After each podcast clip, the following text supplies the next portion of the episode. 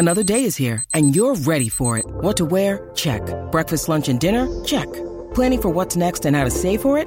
That's where Bank of America can help. For your financial to-dos, Bank of America has experts ready to help get you closer to your goals.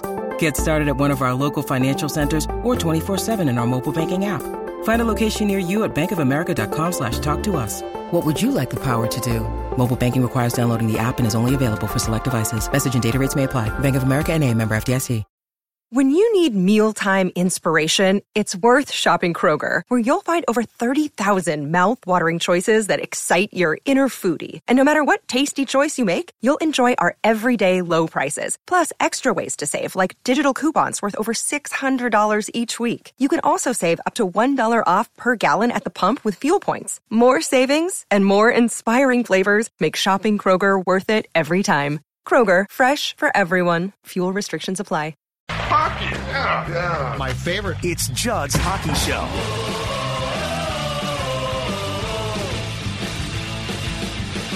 These guys, I, I, I, like our group. Like I've said all along, I'm I'm confident in them. Uh, they're they're all super excited to get this season going, and uh, yeah, I, I, I like this group a lot. Yeah, welcome into Judd's Hockey Show. They're excited, Bill Guerin. How about Judd and Declan? Hockey season arrived with uh, two games last night. The Wild will open on Friday against the Ducks in Anaheim, and then Saturday travel uh, bus to go play the Los Angeles Kings. I believe the home opener, if I'm not mistaken, is next what Tuesday night, Dex. Yeah. But uh, yes, we are. The Wild season is finally here, and that means Wild predictions. That means some uh, thoughts off opening night. Mm-hmm. And of course, the first two games were shown by ESPN, including the Seattle Kraken. And I want to get to their coverage eventually here, Dex. But I think we start. I think we start by doing exactly what we did last year. Yeah. And, pro- and probably keeping better track because I don't know that I kept great track of this. But um, Okay. previewing the Wild season by making our, I'm sure, what would be considered to be incredibly bold predictions. How does that sound? I like this. I love this. We did this last year. Um, let's see. I believe I was correct about Joel Eriksson Ek breaking out offensively. So we'll, we'll, see what happens this year. All right, so let's start with this. Yeah, Yeah, and I- okay, I, don't yeah, think great. I, I, I don't think I saved my predictions, which I need to. Like I've got them, I've got them right. Uh, in, fact, I think I put them on a legal pad last year. That's a big Ah, mistake. big mistake, Judd. You can't write them down because then you throw the legal pad away, Yep. and you're like, I don't need these notes, and you're Come like, on, oh, man. that, th- there go my wild predictions. Come on. So I've got them on my Gmail this year. So if I'm right, I'll bring them up. If I'm wrong, I can't escape them. You got it. All right, wild season preview time. Uh, Dex, we'll start with you in each case, and Okay. then I will go after you. Okay. All right, let's start with some individual stuff here. Yeah. Who is going to be the leader in points after we play 82 games? Who will lead the Wild in points? So I'm gonna I'm not gonna go out of left field because I think this guy will rack up plenty of assists. But I'm gonna go with Matt Zuccarello. Hmm. I'm actually gonna say Matt Zuccarello. Um, this was a guy who finally last year became the player that we saw with the New York Rangers for a very very long time. Um, he had an up and down uh, first season with Minnesota. And I just think with playing with Kirill Kaprizov over 82 games this year, I mean, this was, I mean, what I believe he played with Chris Kreider a lot in New York. I mean, he racked up a ton of points with him as well. I think Kirill Kaprizov is going to benefit from Matt Zuccarello, but but Zook's going to be setting him up a ton. Now, Matt's doesn't shoot a lot. I wish he would shoot more, but he doesn't shoot a lot, and his job is facilitating, so I, I, I can't really get too upset about him. He has shot about a half time less than he did when he was in New York, so he did average a little over two shots per game. In his wild tenure, he's about one and a half. But I just think with his playmaking ability, setting up Kirill Kaprizov for an 82 game season, which we haven't accomplished in the NHL in the last three years, or last three seasons, basically. Um, I think Matt Zuccarello is going to be my guy who leads the team in points this year. What do you got? And and points. Points. Can, can you Points. can you pin no, but no, but You want me to pinpoint a number? a number for me? Because I have pinpointed a number. Oh, okay. All right. Uh, I will How many points do say you think Yep. Mats will have? 67. Oh wow! I think he's gonna have a Okay. boatload of assists, dude. I, I don't know if he like, if he can get to 20 goals, great. I think he's gonna have Okay. a boatload of assists. So 67. I am shoot. I, I am shooting much higher than you, my good friend, and not surprisingly, I'm going with Kirill Kaprizov. Yep. who is who is a goal scorer, but oh eureka, a facilitator too. Mm-hmm. And I expect this top line of, of as you said, Zuccarello, Eriksson Ek, and Kaprizov to really click. So I am going to say Kirill Kaprizov, who I think is going to emerge in um, into through the course of an entire season, one of the top what ten players Yeah. in this entire league. he might I think well he's going to be, but I think he's going to solidify himself now. Like he's not a rookie. He's not going to surprise teams. And I am going with the hot, the the the huge number. The, Mhm. I'm going with 101 points for Kirill Kaprizov. I think he has 101 points. I think when you finally got your star, you finally got the guy who, where you look at the top of the, you pick up your morning paper, you pick up your morning paper, and you think to yourself, I'm going to go to the stats in my morning paper and check it out. You know, you see McDavid, Matthews, Crosby, Draisaitl, right? MacKinnon. I think Kaprizov gets into that rare air of, oh my goodness, Kirill Kaprizov's in the leaders in my morning paper in points, and I'm going to say he gets 101 points, Wow, which is dude. 101 points for Kirill Kaprizov. 101. 101 points. I was looking up some past Wow. statistics. I think we need to. I think we need to reframe and see this differently. And I think if he can, can of course, health provided, if he can remain on the ice for 80 games or so, I think he gets between his ability to set up guys, between his ability to score, and between and here's the oh, so here's the hidden thing, or it's not hidden. Here's the thing I don't think we're discussing enough. Declan, that first power play unit should score a ton. Like it should Yeah. score a ton. And I think Kaprizov actually is going to score, but I also think that he, he's going to set goals up as well. So I think the Wild should have, will have with that first PP unit, a very, very lethal uh, group of five there. And Kirill Kaprizov is the star of that group as well. 101 points for Kirill. Wowzer. Um, just for reference, so last year, Kirill Kaprizov in the 55 games had 51 points. You map that out over 82, that would be 76 points. So that would be 76 points over an 82 game season if you if you took Kirill Kaprizov's numbers through 56 games and prorated it to 82. So you're saying even 25 more points for Kirill. Yes. He takes even I'm a saying- bigger step forward. I'm Wow. saying I'm saying he had a really really great start hmm at least until the playoffs. Well, that great start now, Okay. he's more comfortable. He gets to play an entire year here. I, I think he's a star. I just I really agree. do. Look, like I think he is the type of guy that we as people who follow the league aren't used to seeing in in the wild sweater. And so my expectations aren't, well, he's going to be the, you know, he's going to be a really good wild player. My expectations are he's a top player or will turn into one in the entire league. I agree. So, Okay. all right, leader in goals for the Minnesota Wild. Uh, easy one for me. I'm going to go with Kirill Kaprizov. Uh, I'm going to set it at 39. I'm going to set it at Mm. 39. Um, Mm. Right now, sports books, FanDuel has him at 35 and a half for the upcoming season, which is a good amount. I mean, how many wild players have gone to the season with projections of 35 and a half goals for an over under in the last five, six years? Uh, I can answer you. No one. I was Um, going to say nobody. No. Nobody. I think he hits the over. Um, you know, he's he's got now that he's had had his first season in, the books out on him a little bit. Um, I think 102 points. Although I love the optimism because because that that 101. 101 Don't give me points. 102. 101, 101 points. I love the optimism. I I think the book gets figured out a little bit uh, on him, and I still think he has a very productive year. If all things go go according to plan, he should get Hart Trophy votes this year, Judd. There's no reason why he shouldn't. Uh, but I'm going to go with 39 goals for Kirill Kaprizov. I'm very close to you. 42 goals. Okay. Um, so, so, I mean, I have him on a huge year, but I don't see why not. Like, I don't, now, now the playoffs are different. The playoffs, there's less room and space. And it, we certainly saw that in the first round against the Golden Knights last year, right? Where the playoffs change things because teams are focused on stopping you every night. But it, during the course of the season in this league, it's hard to stop guys like this. Like like you like you can be like we're gonna shut down Ovechkin but you're going to play him for three periods, and he's probably going to score a goal or two. Uh, so, so I think what you're saying about the book being out on Kaprizov is probably very true potentially when we get to the playoffs again, because then it's it's essentially we are going to be prepared to play seven games against this guy and wear him down as much as possible. But in this league where you're playing all the time and the teams change and things, so yeah, I'm very close to you. I say 42 goals for Kirill Kaprizov. You say 39. I know you hate this, but I wanted to do it. Because the kids love it. Kids Yeah. love it. They got a name for it. Who leads the Wild in PIMS?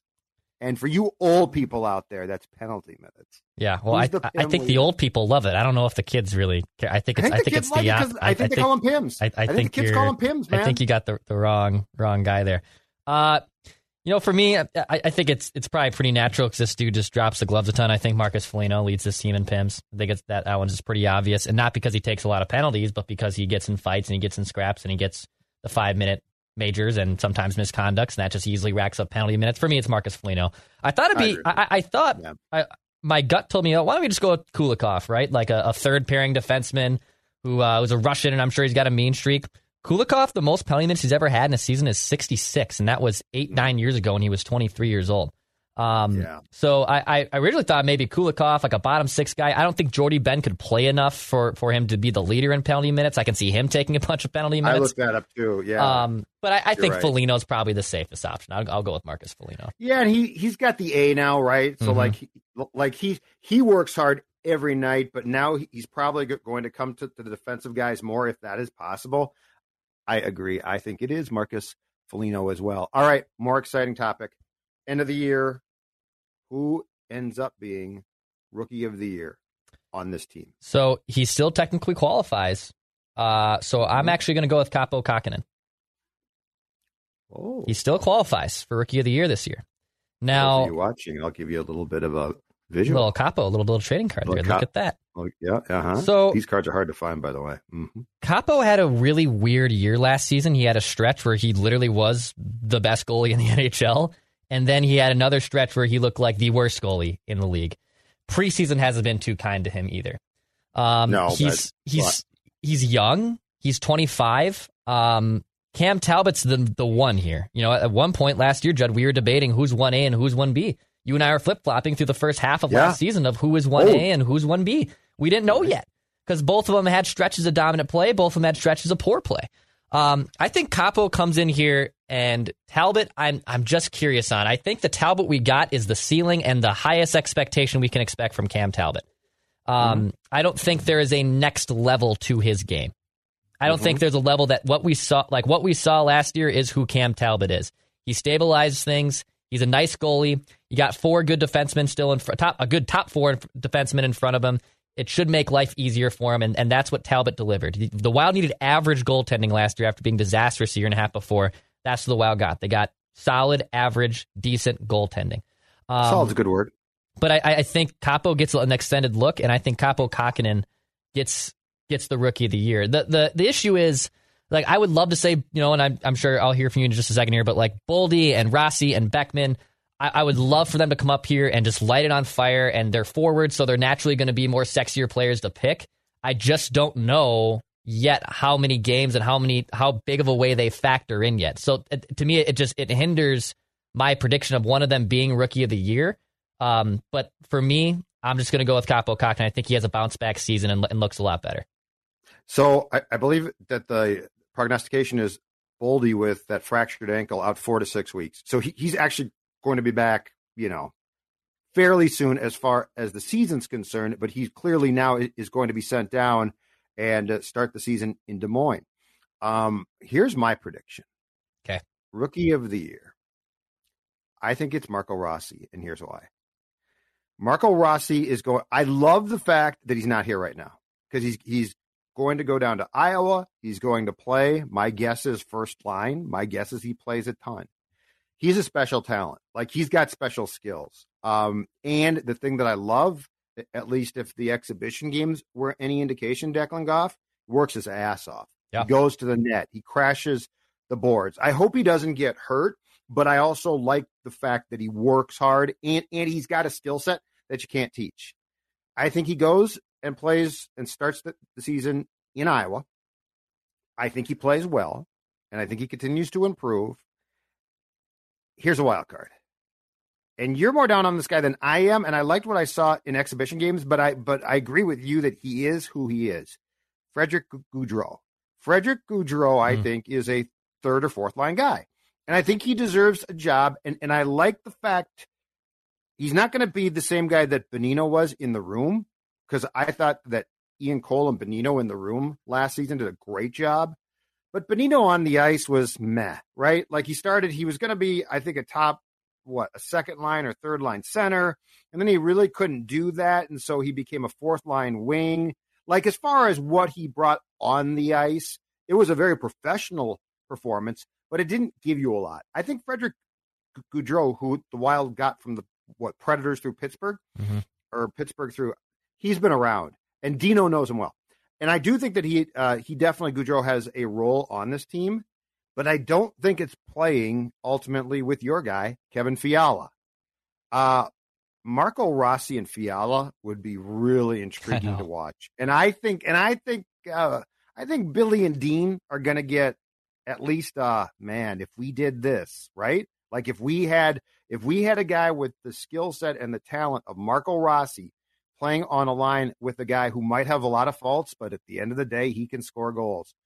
Gaudreau's a serviceable workman-like player. Rossi's a special player. And so I think once Rossi gets his skates wet and gets some playing time and and probably has success in the American Hockey League, he gets promoted. And I think once he's promoted, he strikes me as the type of guy who sticks here. And that and that allows Gaudreau now to go down to let's say fourth line, which is fine. Nothing wrong with that, right? So I think Marco Rossi ultimately comes up here at some point, gets put on a line with Fiala, and we're all like, hmm. now that's what we're talking about when it comes to a guy feeding the puck to Declan's a number one dude, Kevin Fiala. I love that. And you know what? It dovetails perfect into my most improved player. Because to me, I think the most improved player for the Wild this year is going to be Kevin Fiala. Now, you could say, well, like, don't you know who Kevin Fiala is? He's an offensive juggernaut. He can be a quote unquote game breaker. Um, I'm going to say most improved, though, because I think he is going to come in here much more well rounded. He's going to be on the playing on the penalty kill. And if it's not now, then also when? Like when when, when is Kevin Fiala going to then round out the defensive part of his game? Um, this is a guy who comes in with a ton of fire and a ton of passion, and he's pissed off with how this offseason went, and I don't blame him. So playing with Frederick Gaudreau to start, yeah, I agree. I don't think that's the best thing to serve his skill set. I'd be, I would love for him to have Marco Rossi, maybe even one day or at some point in this season, Boldy, Rossi, Fiala, all on the same line. Maybe we open up a playoff series with that as a line. Boldy, Rossi, Rossi Fiala, and, it, and, and that is all I would love to see. But I think Kevin, if if you're not going to take the next step forward, when is it? And I think this is the perfect situation for him. He's going to come in with a ton of fire under his belly. We know he can score goals. This guy will score 30 goals. I, I had that and write that down as well. He's going to be a, a, great offensive player. But yep. they want him to round out that portion of his game. And I think that happens this year. So I, I know that might come as a little bit of a surprise, but my most improved player for this upcoming season is going to be Kevin Fiala. Makes perfect sense. And and that's what's either going to um, get him the big contract or a good contract, right? And because yeah. if he turns that corner that you're talking about now, and he's responsible defensively, he he scores goals naturally. But like if he puts if it all clicks, he's not Kaprizov, but he's being paid really really good. And and if it doesn't all click, I think he's being paid good. I don't know it's really really good. All right, I'm going to go with a player that's going to surprise you as much as that one surprised me because this is not a guy that needs to improve. He's coming off what was a really solid year. Uh, what 19 goals, 30 points in the pandemic shortened 56 games. But I think the most improved player, Joel Eriksson Ek, and here's okay. why. Right. I think he's going to score a ton of goals. Um, he go so so he is on the line of Eriksson Ek, Kaprizov, Zuccarello, he is the one guy um, that goes to the net and does the dirty work, which you've talked about before. But the dirty work is going. Do you know how many opportunities now that presents? Like Foligno, Greenway, Eriksson Ek was, you know, it was great. I mean, they worked their asses off, but it really was not a, a thing of beauty to watch, right? Like Yeah. it was a lot of guys who worked hard and there were scoring opportunities and they scored goals, but I felt like they scored goals of opportunity from like transition and, and their own hard work. Think about it this way now. Eriksson Ek, who I believe was going to continue to just work hard uh, and, and has skill, but he works hard, is now with two guys with really high skill. And that's going to present, and, and both, and those guys are going to present him with opportunities. Uh, and I think he's going to be the benefactor of the greasy goals. Yes. And and when we're talking about that line, think about the greasy goals. Like it's not going to be like, oh, I only got uh, two this year. We're talking about a ton of opportunities uh, born from two guys. Uh, Kaprizov can score goals and make plays. And to your point to start the show, Zuccarello can make a ton of plays. And so I think Eriksson Ek, I would not be surprised if he scores 25 to 30 goals. Just ba- just basically from what you said, which is working his butt off and being in the right place at the right time. Yeah, it, it, we kind of undersell that top line because we know Kirill Kaprizov is a special player, and we know that Matt Zuccarello, when he's on, is is a phenomenal playmaker in his entire career. But then you forget about the guy in the middle because this isn't Ryan Hartman in the middle, who I also believe is a nice player, but Joel Eriksson Ek is a better player and has more skill than Ryan Hartman does. Um, so I, I think Ek, yes, we'll get rewarded with a ton of big goals there. And last year was a step forward. I mean, a lot. I think it was safe to say that going into the last season, that man, we really messed up. Brock Boeser was the right pick. Brock Boeser was the right pick. We now it's it's solidified. That conversation, th- that gap has been closed. And you, you could make a case. I Brock Boeser is, is a more special and more naturally offensively gifted player than Ek is. That that is no question. But you can make a case that well, because of his position, Joel Eriksson Ek might have actually now gone above Boeser. You know, like you can make the case for both of them now because of because of Ek's excellent uh, improvement season like uh, last year. If he takes even a bigger step forward this next season, well, then that conversation is completely different. Yeah, the, the two things that especially struck me in watching the the third preseason game between the Hawks and Wild a week ago, I believe it was Thursday, Dex. Mm-hmm. Stella, quit Stella, talking. She's very, she's got, she's she's got very thoughts on into X. She's got season. thoughts on X. Well, She's no, got she's big on on ESPN being back now Oh, okay. and TNT, Yep. and she's you know she's betting games. I told Oh, her don't God. bet, don't bet your your Burn a dog hole in your food's a pocket. Bad idea. Yeah. exactly right. But you know what, Declan? Ultimately, kids don't listen. Um, so the two things that struck me that like stood out to me were one, that first line is really good, and, and they finally Hartman is exactly where he belongs now. Like I, I love that line. It, it- that line of Foligno, Greenway, Hartman, grind line, great, right? But I think the reason why, why Bill Guerin sort of corrected you a little bit on your observation, which I agreed with, which is Eriksson works hard. He's not flashy, but he scores. You know, he scores goals and works his ass off. And I think Gary corrected you because in watching that game, I'm like, hold on a second here. There's more skill here. Like it's masked as if this makes sense. It's masked as hard work, but it's actually some skill too. Mm-hmm.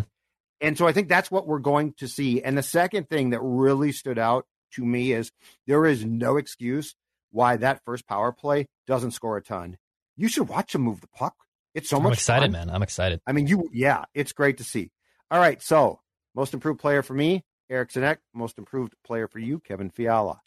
Who is, not to bring this down, but just a Oh, little boy. bit, folks, just a little bit. If you don't Yeah. like the negativity, we'll, we'll be done with this quick. We'll be done with this quick. Well, Who is your most disappointing player when it's all said and done? I, I might be cutting open a vein here. Um, Go ahead. Go ahead. And I want to preface this that when I mean most disappointing, I also really, really mean most likely to regress. So regression. That's fair. Yeah. Marcus Foligno. Marcus Foligno is going to be the player that regresses the most from last season. And I, I, I don't right, even know you anymore. I know, I don't even know. I don't even know. I know, know. and there's anymore. probably a lot of fans who are really We're upset We're all that I'm going. with you. I'm sorry. I'm very, very sorry. co-host? Who's my new co-host? Here's the thing with Foligno, because I think he is he is a very good defensive player. And last year we saw him kind of burst out offensively and burst out into a bigger role. Um, he scored 11 goals, 15 assists, assists, 26 points in 39 games. If you map that out over 82, that's a 55 point season for Marcus Foligno. Okay. And on one hand, you can say, well, yeah, We all saw it. He was productive. He scored goals. That's great. But in his entire career, Marcus Foligno has never had more than 23 points in a season. And the number one reason that regression is coming to Marcus Foligno like a ton of bricks 27% shooting percentage last year. 27%. That is unsustainable for not just Marcus Foligno, for any player in the NHL. He barely shot the puck. He got rewarded with garbage goals and greasy goals. I don't think Marcus Foligno is going to be a detriment to the team next year. I don't, and I want, I want that also prefaced. But I think we have, because of his character and because of uh, of his, of his of his role outside the room and everything he also brings on the ice, that we now have this heightened expectation that what we saw last year offensively is the new normal for Marcus Foligno. I would sure. be willing to bet he scored 11 goals last year. He scored 11 goals in 59 games in the other shortened pandemic season. I would bet in 82 games, Marcus Foligno doesn't score more than 11 goals again. I like what Foligno brings. He he is going to be a shutdown checking blind player. I like that. But I think Wild fans should have a little bit of tepid expectations that he has a lot of unsustainable numbers for a player who isn't that kind of player. So that's my biggest disappointment. And I'm sorry if I've uh, now you want a new co-host, but that that's where I'm at with Marcus Foligno. And that will not what you what you just said is probably spot on, and it won't disappoint me one bit because Marcus Foligno benefited last year by playing on a line with Ek, who again is more skilled than it looks like, and that line started to score. The expectation of that line, the only guy that I expect to to get points or at least work hard every night, and I'm a little bit concerned, is Greenway. Foligno and Hartman are going to work their ass off. Ryan Hartman is not the player, to your point before, that Ek is, right? So I think you're probably spot on, but I don't care. Marcus Foligno is no, Marcus Foligno is never a guy that I get the stat sheet and and I'm like, okay, what are the stats? What are the goals, the assists, mm-hmm. the points? I never do. Mm-hmm. So so you might be right. You probably are. And I say this with all due respect to the team and Foligno himself. I don't care. Like, because he shows up every night. And that's what I love. And that's what I felt like the first year he didn't do. I, I don't know. It's sort of weird what type of switch got flipped here, right? His first year was so disappointing. And I didn't see this. I saw it sometimes flashes. Um, but yeah, with the line that he, I think the line that he's on now should basically do what the Wild expected his line would do last year, and it overachieved by a ton because they wouldn't move Eriksson Ek, and he was really good. So I'm with you, and I don't care. Okay. Okay. Do you care? Like I just don't care because I don't expect him to score. And, right. and if that's a shutdown line, that's what I want them to be. I 100% hear that, and that, that's what I expect too. I have those expect those exact same expectations. I just I just want fans to realize that the offensive numbers you saw, gotcha. box score wise, box score wise, gotcha. not even just eye test wise, box score wise, aren't numbers that Marcus Foligno can keep up. There there's just next to sure. no chance because I, I, I'll be a non-zero guy here. Next to no chance that he is that kind of player who puts up 55 points. I will gladly eat crow if he eats 55 if he gets to 55 points by April and I will come on this show which I always do and admit that I was wrong. But I, I do think Marcus Foligno ends up being a player who does disappoint offensively but isn't a dragging down player and and falls back to the player he was when he was first year. Gotcha. Most disappointing player for me in the 2021-22 campaign um, and this one's tough because there's a lot of guys that could slide backwards. There's lots of guys I don't know. Like like we still don't know a ton about some players, but I'm going to go with a guy who whose role I really don't know, and he had a really good first year, and I liked him. And we spent the entire season, it feels like, saying, "Are you going to give him a look like on the third line or oh. second line?" And they didn't, and they didn't, and they didn't. And I don't know what his role is going to be. If Rossi gets called up, Gaudreau is going to stick. He's just he, yeah. he's going to be um, demoted line wise. Mm-hmm. So the guy I'm going to go with is Nico Sturm, um, who I like a lot. Yeah. But I don't know what they, I can't tell what they think of, of him. He's still a fourth line guy. So, so like he didn't come to camp with a new opportunity, right? Like he didn't come in and they're like, you are now our second line, you know, you're competing for the second line job. Um, much like with Fiala, there's clearly a disconnect sometimes between what we in the media and what the fans and what the team thinks. And it, there's some sort of I don't I don't mean to make, make this sound like a conspiracy theory, but Dex, it feels like there's some sort of distrust about his entire game, right? Like he can score points and he can make plays, but there definitely there's definitely something that makes them feel that he remains a fourth line guy. And so if he's a fourth line guy, you're basically the first guy in line if a person gets called up or a trade is made uh, to be a press box guy or in Iowa or moved a wing. So I don't even know if it's through a fault of, of his own, but because I don't know what to make of him and what the team thinks of him, I'm going with Nico Sturm um, because I, I think this show thinks more of his abilities. I agree. Than the people who make decisions think of his abilities, if that makes sense. Yeah, no, it makes sense. Unfortunately, this isn't a perfect comparison, but it's kind of like Ryan Donato, where there's a skill set here, and I want to see him get an extended look, but he's also log jammed. And and at the end of the day, as much as we love to play armchair GM and and make line combinations that we think are the best, they, Billy and Dean know know way more than we'll ever know. Um, and it just seems like he's kind of buried in that. He's just kind of buried. Um, I agree. I would like to get him an extended look. Uh, we, you and I have kind of praised it, sung his praises maybe even more than most other people have, and maybe even players in that or uh, people in that organization. But yeah, I, I can see him just kind of being stuck in that role. And again, if he's stuck in that role, I don't think that's necessarily a disappointing player. It's just it's a disappointment because we would like to see him at least get a right. shot at an elevation role. Right. right. And, and they definitely, I think you're exactly right. They they definitely think this guy's ceiling is this, and we are like, hey, why not explore it more? And they're like, mm-hmm. no, this guy. So, all right, uh, let's go to some team stuff now. How many points will the, the team have? And I'm not going to. Uh, and the next question is going to be your prediction for the Central Division standing. So let's just start off with how many points do you think sure. the Minnesota Wild will have this season? 96.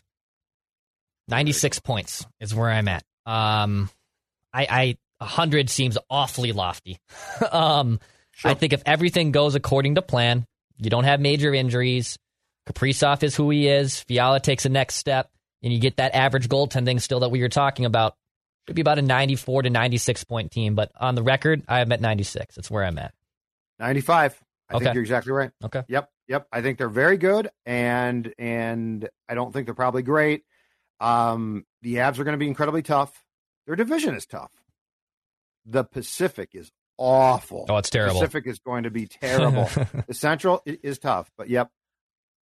So you, you, say 96 points. I say 95 points. All right, now give me your All final right, Central Division standings. All right, top top two. I think shouldn't come as a surprise. Colorado's number one. I have Minnesota mm-hmm. too. Um, most projections, including Dom uh, from the Athletic, who I'm just going to call him Dom Dom Luz because because he has the most impossible last name and it's a whole bit as it is uh, has the Wild at finishing second place in the division. A lot of analytics had them at second. It is. It, it's going to be cutthroat between about the second and the fourth place team. You could make a case, no matter what order we give these in, that any of these teams could finish in a combination of four, three, and two. And they're um, all playoff teams. Yeah, because the Pacific the, stinks. The Central is going to have a, a boat. Is going to have a majority of them. So yep. for me, I go Colorado, Minnesota. Okay. Third place team might be a little bit of a surprise, but I think they just had a hell of an offseason, and I think they're going to be better. Chicago. I think the Blackhawks yeah. are going to finish in third place in this division. Um, expectations. They, they look. Toews and Kane are still good players. Maybe they're not who they once were, but they're still very, very good players. Kirby Dach is, is turning into an absolute stud for them. I love his game. And then Seth Jones coming in to, to help their defense. Marc Andre Fleury, flower, the flower will stabilize things for them after having kind of an up and down season at goaltending last year. Maybe maybe yep. I'm maybe I'm too all in on off season moves, and this is a habit that a lot of uh, uh, executives and, and other talking heads fall into of who made the sexiest moves in the offseason. You yeah. can make a case. Seth Jones, Marc Andre Fleury. It's Toronto the Chicago Blackhawks. Like it, it, it, it makes a lot of sense to be all in on them. But I do think they've improved. Um, so I, I have Chicago finishing in third place in this division. After that, I go Winnipeg. I think the Jets are, are still a, a pretty damn good team. I like them offensively. Connor Hellebuyck had a, had a hell of a year last year, obviously, too. They're still pretty good.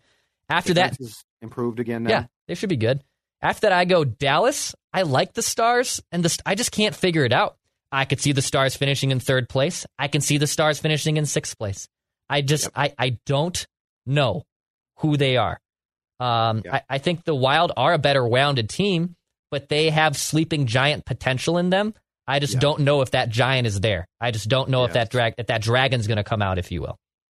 So I had the Stars finishing in uh, in in fifth place, and then St. Louis, Nashville, Arizona round out my stuff, uh, round out my division. Uh, I think Arizona and Nashville are far and away the two worst teams in this league. I put the Blues just kind of as default um, above Nashville. So my Central Division standings, I go Colorado, Minnesota, Chicago, Winnipeg, Dallas, St. Louis, Nashville, and then Arizona, who who is are also just a mess. So that's my Central Division standings. Okay, so I'm with you completely. The Avs are the Avs are the best team. Okay. The Avs win it. Yep. Now, now here's my only question though. I do have a question here. I do have a question. Thinking where you're going. Philip Grubauer, who, yeah. who is now with the Kraken, had a spectacular season with the abs. and you got to have goaltending. Um, Darcy Kuemper found himself and and is in Colorado now. Declan Goff because of how he played with the Coyotes, where there is no pressure, like there's internal pressure from the team, but the fans don't give a damn. The expectations are zero, right? Like that is a goaltender's paradise as, as far as not getting in your own head. Colorado is as different as it can be. Expectations huge. You know, you look in front of you and there's Rantanen and MacKinnon and Landeskog, Landeskog. and and Makar, Makar, and just you know, but I mean, guys who are like, we got to win a cup. Yeah, we got to win a cup. It's now or never. We haven't gotten close enough. We got to win a cup. Yeah.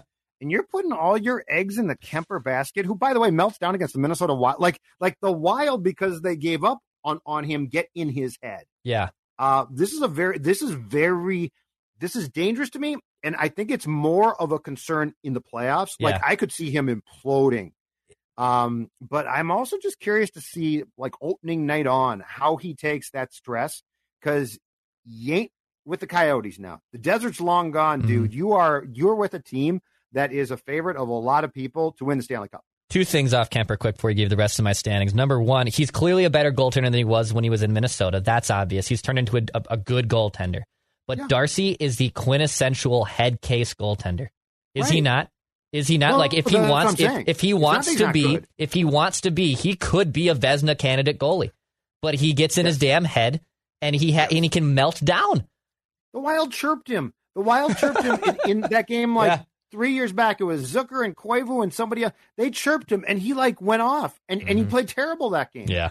Yes. Yes. That's so true. I mean, how can you how can you entrust a Stanley Cup run, a Stanley Cup team like you have every other piece and your goaltending got worse. So anyway, but I'm still go. I, I, think if the Kuemper thing becomes a real problem, it's going to come in the spring, not now. Okay. So I go Avs first. Okay.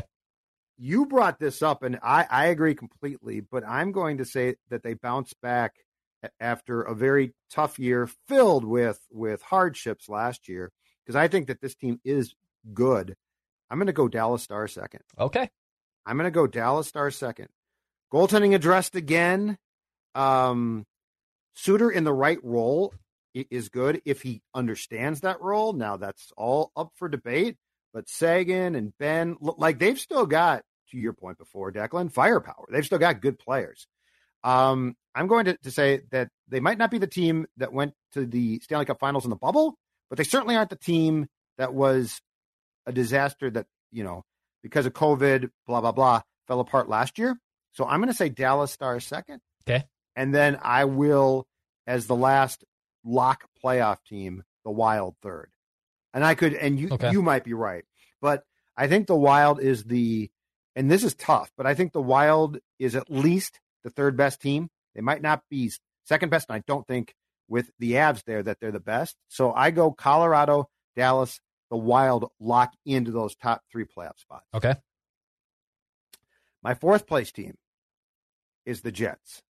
Defense is improved. it's weird. What like five years back with Byfuglien and that group, that, yeah. that blue line was so damn good. Mm-hmm. And then Byfuglien just sort of, I don't know, he just sort of yeah. quit. He's just gone now. Yeah. and they they were um, up against the Caps, so they traded guys. Yeah, and the defense last year was a disaster. Who who's the who's the slappy from the Wild that the Jets picked up and he Oh. was playing last year? Was- was- nice enough guy, Yeah, but I mean, it, it was the equivalent of like Brad Hunt. yeah, I forget. I, I It wasn't Brad Hunt, but I it was the equivalent of like I, was watching a game and I'm like, is that that guy from the Wild? And sure enough, so the blue line's been addressed. Goaltending good. Bitetto Again, Anthony Bitetto. Yeah. Yes. Yes. Potato, I think it was. But yeah. anyway, um, they've they have a good roster, which I think is far more solidified now. So I go Colorado, Dallas, Wild, the Jets, and then Chicago. I, I don't know here. I don't know. The Blackhawks are weird. Um, all the reasons that you gave why they'd be improved are accurate, but I just don't know. Yeah. Um, so and, and like that. Seth Jones is a really good player. Mhm. Does Toews just bounce back though and go back to being the, Right. the guy that he was pre-illness, or does he, you know, come back and because I think he's 32 now, so he's not a kid. I mean, Kane is still going to be Kane. Uh, I also have questions about at what point does the flower start to fall off? True. So, It- it's a gamble. It's a gamble for sure. so I put Chicago fifth, St. Louis sixth. I think St. Louis's run to the cup, lightning in a bottle.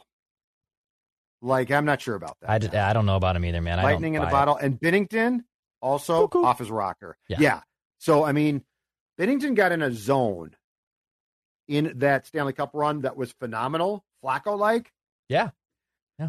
But keep in mind, he he was so disposable to the Blues, I believe the year before that, Dex, that they sent him down and lent him to the Bruins AHL team, I think. Mm-hmm. And you don't just like turn into a Hall of Fame goaltender. There's a reason why. I agree. Uh, so I put the Blues, what would be sixth, Nashville Coyotes. And at that point, I don't care.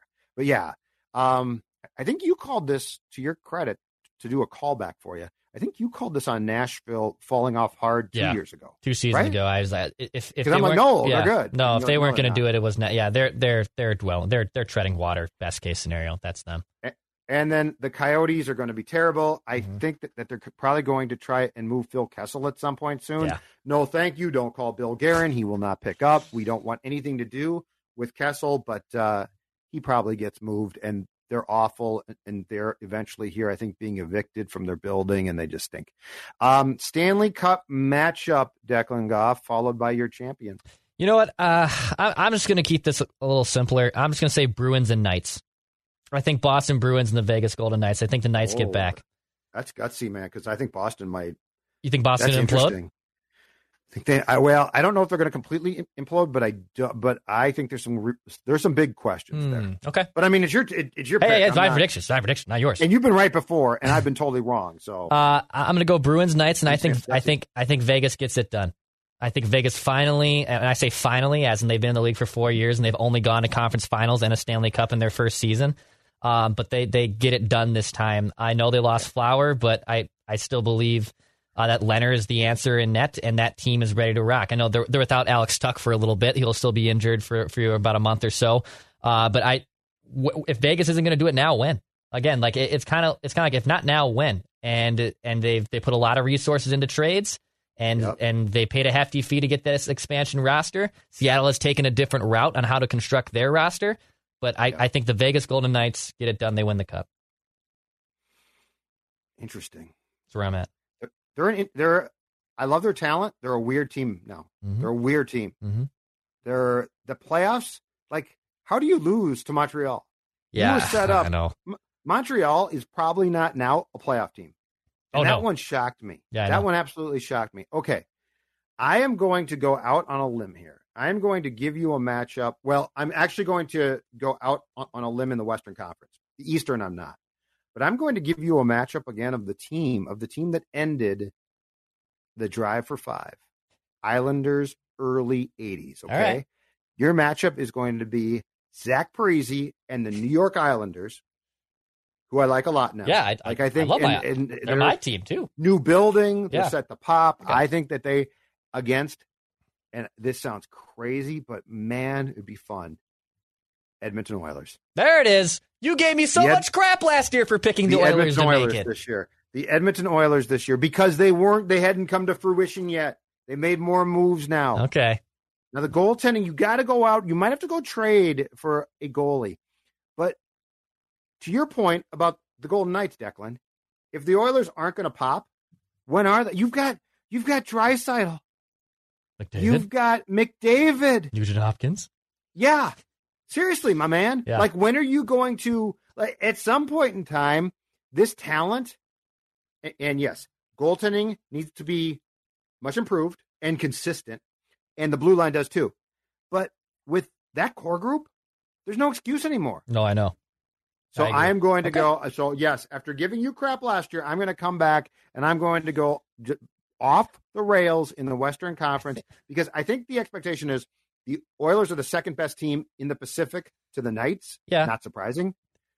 But I'm going to go with they make a run to the Stanley Cup Finals. Might make it. That was might my. it involve a trade. Th- th- those were my two picks last year. Islanders, Oilers. That was my pick. Yeah. Pick. I'm going with it this year. Okay. All right. I'm going with it this year. I'm not going to give you Colorado. Colorado's boring. I didn't. like Colorado. Yeah. And I do think Kuemper, I do think Kuemper is going to implode completely.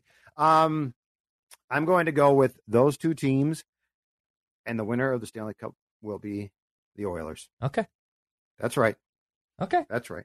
Okay. The Oilers. I'm just I'm bored. I'm bored with being. I'm bored with. I, I think the Oilers are at a point. I really believe that quietly, like their kids aren't getting younger. No. And the They one. I, I mean, what solidifies greatness, Declan? Championships. It does. Like That's what we want McDavid is, show. McDavid is, I think, unquestioned the best player, and there's some good ones now. I mean, there's some great players, but I think without a question, like the best player in this league, Connor McDavid, right? At some point in time, it has to result in in uh, playoff success. It can't just be Hart Trophy, Art Ross Trophy. Forget all that. No. You know what Gretzky did? Gretzky won Gre- Stanley Gretzky won cups. Gretzky won cups. Gretzky so, won cups in Edmonton. Yeah. So yes, I'm going with your pick from last year. I think it happens this year. Okay, yeah. So I, I don't blame you. I, I think McDavid and Draisaitl, if those dudes aren't going to do it now, when when the hell are you going to do it? Edmonton fan base is ready for that, so you may as well. I like it. I would, and I would, I would love that Stanley Cup. I think actually, nationally ratings wise, they would be freaking out over Edmonton and Long Island. But, um, but yes, that that would that'd be a fine Stanley Cup to me. You're probably right. McDavid helps though. But that's Um, true. Two things off last night quickly. First thing, and it showed up again. Can we please have Stanley Cup banners raised a couple nights before a team plays its first game? Yeah, I Have the players show up in street clothes, let fans in, charge them five bucks, donate it to two charity. sure. When's the last time that that went well? And by the way, I don't care about their banner. And this happens so many times, right? A team is flat. Everyone has to wait too long. I want to see the best matchup possible last night between the best two teams, right? Yeah. The Tampa Bay Lightning were they were sleepwalking through two periods and not that great in the third. Can we please pivot to having a night where everyone's in street clothes to raise your banner and get the emotion done then? And opening night, can we face the puck off for the purposes of the 2021-22 campaign season? I'm just I'm sick of trying to do this whole thing in one night. You delay the game, and then inevitably it seems like the team that is raising the banner is flat. Yeah, and also it'd be nice if the whole team was present. Like you, the, the offseason, players leave and free agency, players get traded. I would love That's all. another great you- point. You, you need I all. You want all the team there. You want the entire That team, there. Yeah. And then if you're, and in, it's that team, you're right. it, it, it- that's that's another reason. No, I'm with you for this idea. Make it happen. Make it happen. Amen. Amen. Okay. ESPN hmm back in the league, doing the league after 17 years, right? Yeah. I, I believe that they talked about that about 87 times during the course of the game. After 17 years, your thoughts on telecasts n- numbers one and two. And by the way, uh, TNT will launch its regular season schedule with a doubleheader tonight. We're recording this on Wednesday afternoon. Yeah, I I love that NHL is back on ESPN. I tweeted this out last night, and by all means, I know I could be old tweet, old takes or old tweets exposed, which you do every Thursday on Mackie and Judd. By the way, it just feels with the NHL back on ESPN, and there's bound to be hiccups that hockey for the first time, Judd, and I, I don't know really when to quantify this. It feels like the sport is heading in the best direction possible to the common sports fan. And a lot of that has to do because you're on the mothership now. And this, look, it's ESPN. They ignored you for 17 years. Bettman's line was awesome, I believe, to Linda Cohn yesterday about this exact topic. for as much as they ignored us for 17 years, I'm paraphrasing here. I have no I have no doubt that they're going to now lift us back up. Um, I, I think this is a this is a perfect situation for the league. This is great. And the ESPN Plus, if you're a Disney subscriber, and, and uh, maybe I'm just the t- target demo I'm that they've been my- looking for. My box. I don't, yeah, and I don't know why you're having My an issue with the box. That yet. that shouldn't be the I- I issue. gotta get a to new cable box, I, I, but I'm not coming into your home to try to figure this out No, because you I'm won't let me inviting you have either. Um, no, I'm not. I'm not but going to invite you. I, I think this is the best thing for the league, and I love that it's love that it's back. We, I can pick holes on play by play stuff. I think Emily Kaplan between the benches was amazing.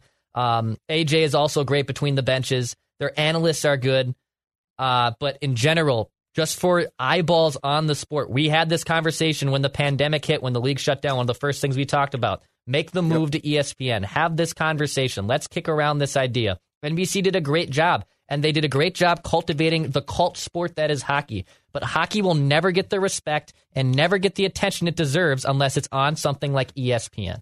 because you need ancillary shows. It's the shows, right? Like now they- they've got the point. Oh I my it. God, hockey, I right? lo- yeah, like that's great. the key. All right, quickly, I've got notes. So what what Okay. you said is perfect. So uh, so I, I think we just took care of the overarching view of ESPN being back in the hockey game. Number one, score box. I need shots on goal. Yep, I think they'll There's no reason not to have it. they, they'll, Put they'll have that goal. on there. I, I think they'll put that on there. I could go without that. night? That doesn't bug me. Be Okay, but, but I'm just saying it's a small Mhm. it's a small I Mhm. got notes. It, Mhm. It's a small thing. Second thing, Emily Kaplan's a rising star. Yeah, Either give great. her a bigger role during the games where you where you throw it down to her more or or allow her to her to comment or put her on the set. I want more.